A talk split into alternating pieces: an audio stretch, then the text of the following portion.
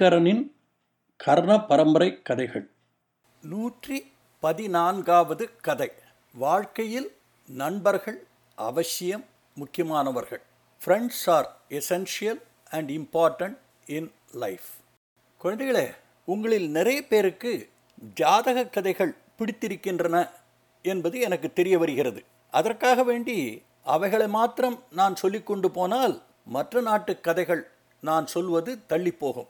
அதனால் இன்னும் இரண்டு வாரங்களுக்கு ஜாதக கதைகளை சொல்லிவிட்டு மற்ற நாட்டு கதைகளை சொல்லப் போகிறேன். கொஞ்சம் இடைவேளைக்கு பிறகு கட்டாயம் மறுபடி இந்த ஜாதக கதைகளை தொடர்வேன். இந்த ஜாதக கதையில் சொல்லப்பட்டிருக்கும் விஷயம் எல்லோருக்கும் எல்லா காலத்திற்கும் பொருந்தும். நமக்கு எவ்வளவு பணம் வசதிகள் இருந்தாலும் நம் வாழ்க்கைக்கு தேவையான முக்கியமான நபர் ஒரு நல்ல நண்பர்.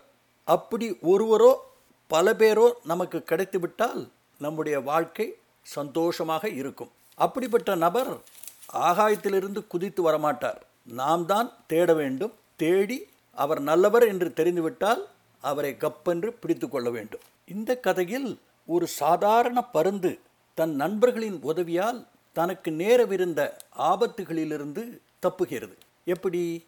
கதையை கேளுங்கள். ஒரு அமைதியான அடர்ந்த காடு. அது ஒரு புண்ணிய பூமி. எல்லா மிருகங்களும் ஒன்றுக்கொன்று நண்பர்களாக இருந்தன. அந்த காட்டில் ஒரு அழகான ஏரி. ஏரிக்கரையில் ஒரு பெரிய மரம். அந்த மரத்தில் ஒரு ஆண் பருந்து வசித்து வந்தது. அது தனிமையாக இருந்தது. அதற்கு நண்பர்களே கிடையாது. ஒரு நாள் பக்கத்து மரத்தில் ஒரு அழகான பெண் பருந்து வந்து உட்கார்ந்தது. அதனுடைய அழகில் மயங்கிய ஆண் பருந்து அதன் பக்கத்தில் போய் கொஞ்சம் கூட பீடிகை இல்லாமல் நேராகவே அதை பார்த்து கேட்டது. அன்பே உன்னை நான் கல்யாணம் செய்து கொள்ள ஆசைப்படுகிறேன். என்னுடன் உன் வாழ்நாளை கழிக்க சம்மதமா?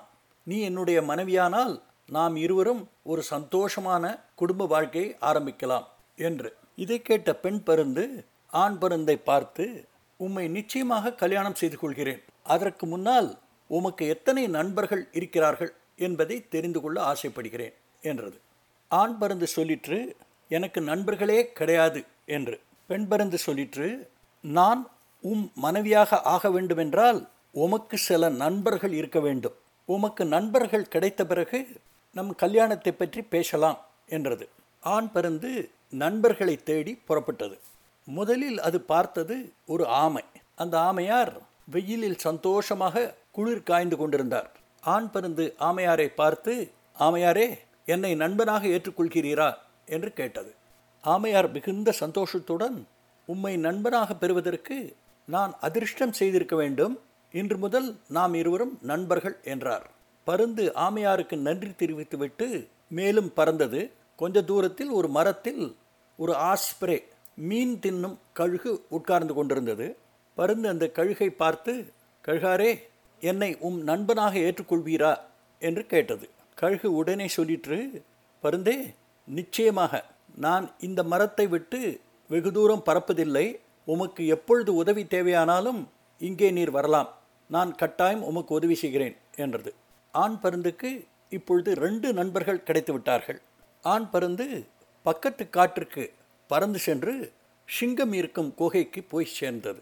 அங்கே இருந்த சிங்கத்தை பார்த்து மதிப்புக்குரிய சிங்கமே என்னை உம்முடைய நண்பனாக ஏற்றுக்கொள்வீரா?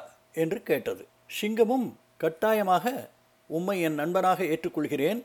உனக்கு எப்பொழுது உதவி தேவையானாலும் நீ இங்கே வரலாம். நான் இருக்கும் வரை உன்னை யாரும் தொந்தரவு செய்ய மாட்டார்கள் என்றது. மூன்று நண்பர்கள் கிடைத்த சந்தோஷத்தில் ஆண் பருந்து பெண் பருந்து இருக்கும் இடத்திற்கு வந்து அன்பே நீ விரும்பியபடி எனக்கு இப்பொழுது ஒரு ஆமை ஒரு ஆஸ்பரே ஒரு சிங்கம் மூன்று பேரும் நண்பர்களாக ஆகிவிட்டார்கள். எப்பொழுது நாம் கல்யாணத்தை வைத்துக் கொள்ளலாம் என்று கேட்டது. பெண் பருந்து வெட்கத்துடன் எப்பொழுது வேண்டுமானாலும் வைத்துக் கொள்ளலாம் அன்பே என்றது. ரெண்டு பருந்துகளுக்கும் கல்யாணம் நடந்தது. சில மாதங்களுக்கு பிறகு பெண் பருந்து இரண்டு முட்டைகள் இட்டது. அவைகள் குஞ்சு பொரித்து அதிலிருந்து ரெண்டு சிறிய பருந்துகள் வெளியே வந்தன. இரண்டு பருந்துகளும் தங்கள் குஞ்சுகளுடன் சந்தோஷமாக காலத்தை கழித்து வந்தன. அவர்கள் சந்தோஷம் அதிக நாள் நீடிக்கவில்லை. ஒரு நாள் சாயந்தரம் இரண்டு வேட்டைக்காரர்கள் அந்த ஏரி பக்கம் வந்தார்கள். அவர்கள் தங்களுக்குள் பேசிக்கொண்டார்கள் முதல் வேட்டைக்காரர் சொன்னார் இன்னைக்கு ஒரு மோசமான நாள். இதுவரை ஒரு சிறு மிருகம் கூட நம்ம கையில் சிக்கவில்லை. இரவு வேற வந்துவிட்டது. வெறும் கையோட வீடு திரும்பக்கூடாது.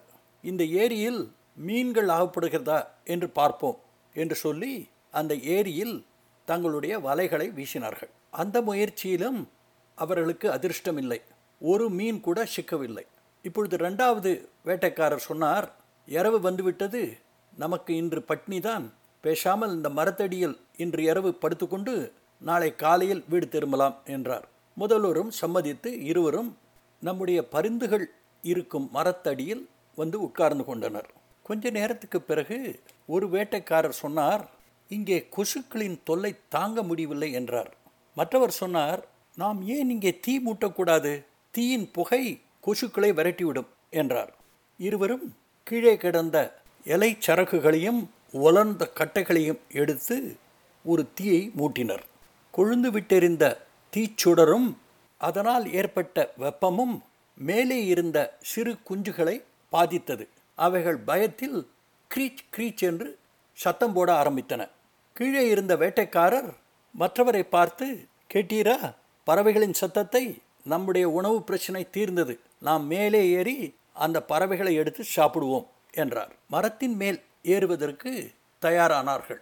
இவர்கள் பேசுவதை கேட்டுக்கொண்டிருந்த பெண் பருந்து ஆண் பருந்தை பார்த்து அன்பரே இந்த கைவர்கள் மேலே ஏறி நம்முடைய குழந்தைகளை தின்பதற்கு முயற்சிக்கிறார்கள். உம்முடைய நண்பர் ஆமை தூங்கிக் கொண்டிருக்கிறார்.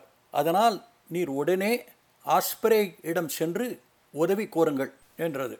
ஆண் பருந்தும் வேகமாக ஆஸ்பிரே கழுகு இருக்கும் மரத்துக்கு சென்று தங்களுக்கு நேரவிருக்கும் ஆபத்தை பற்றி சொல்லி அதனுடைய உதவியை கோரியது. ஆஸ்பிரே கேட்டது அவர்கள் மரத்தின் மேல் ஏறிவிட்டார்களா? என்று.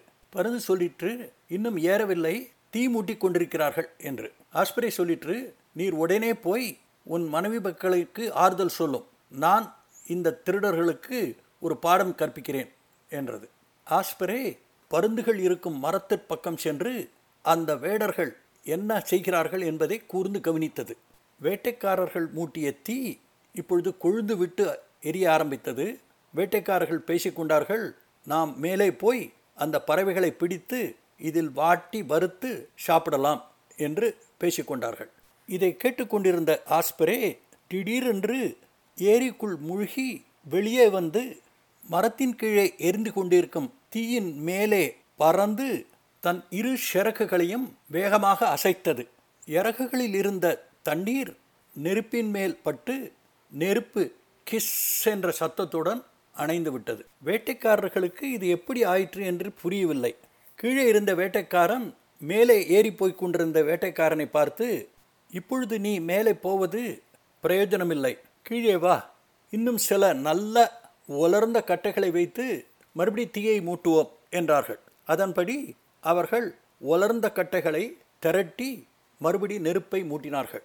இதை பார்த்து கொண்டிருந்த ஆஸ்பிரே மறுபடி ஏரிக்குள் மூழ்கி தண்ணீரோடு நெருப்பின் மேல் தன் இறகைகளை அசைத்து தீயை அணைத்தது. வேடர்கள் மறுபடி தீ மூட்ட வேண்டியது ஆஸ்பிரே மறுபடி அந்த தீயை அணைப்பது என்று இந்த நிகழ்ச்சி நடுராத்திரி வரை தொடர்ந்தது. பெண் பருந்து ஆண் பருந்தை பார்த்து சொல்லிற்று நமக்கு உதவி செய்ய போய் ஆஸ்பிரே களைப்பாக ஆகிவிட்டார்.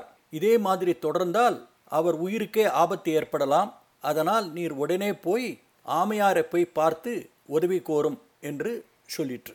ஆண் பருந்தும் ஆமையார் இருக்கும் இடம் சென்று அவரிடம் இதுவரை நடந்த சமாச்சாரத்தை சொன்னார். ஆமையார் சொன்னார் நண்பரே கவலைப்படாமல் போம். நான் எவ்வளவு சீக்கிரம் வர முடியுமோ அவ்வளவு சீக்கிரம் அங்கே வருகிறேன் என்றார். ஆமையார் மெதுவாக வேடர்கள் இருக்கும் இடத்திற்கு வந்தார். வேண்டுமென்றே அவர்கள் பார்வையில் படும்படி அவர்கள் பக்கம் சென்றார்.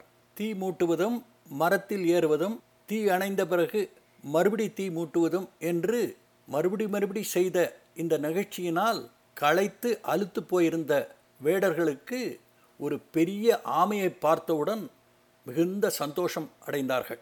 ஒருத்தர் மற்றவரை பார்த்து சொன்னார் இதோ பாரும் எவ்வளவு பெரிய ஆமை. அந்த சுண்டைக்காய் பறவைகளை நாம் மறந்து விடுவோம். இதை பிடித்தால் நமக்கு பல நாட்கள் உணவு கிடைக்கும் என்றார். ஆமையை பிடிக்க திட்டம் போட்டார்கள்.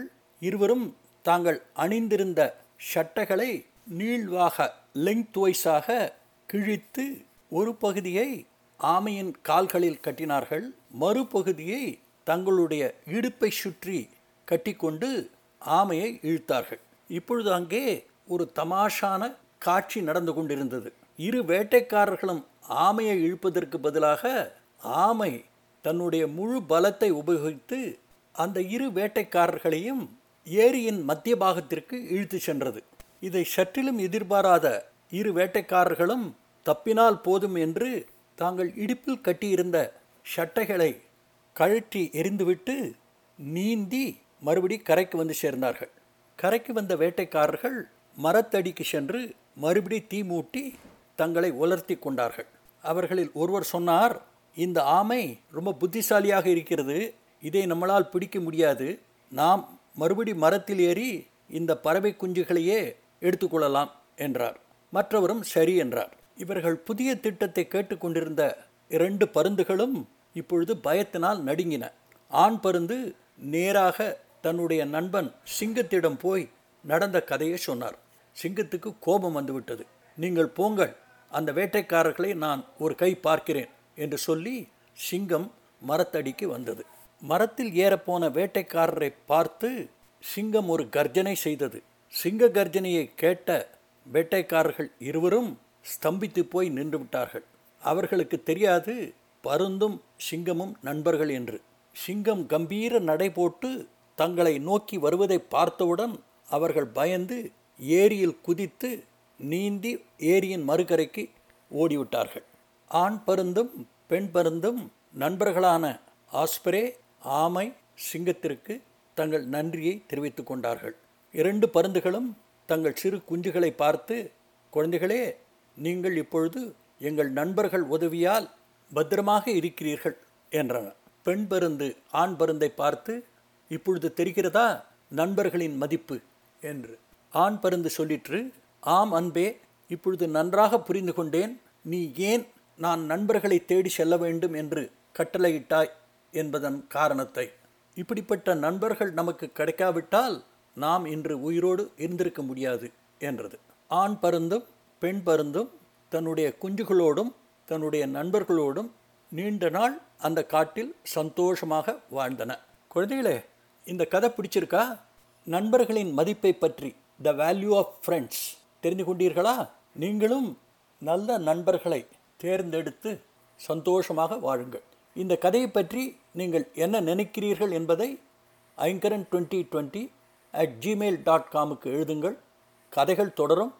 அதுவரை அன்புடன் உங்கள் ஐங்கரன்.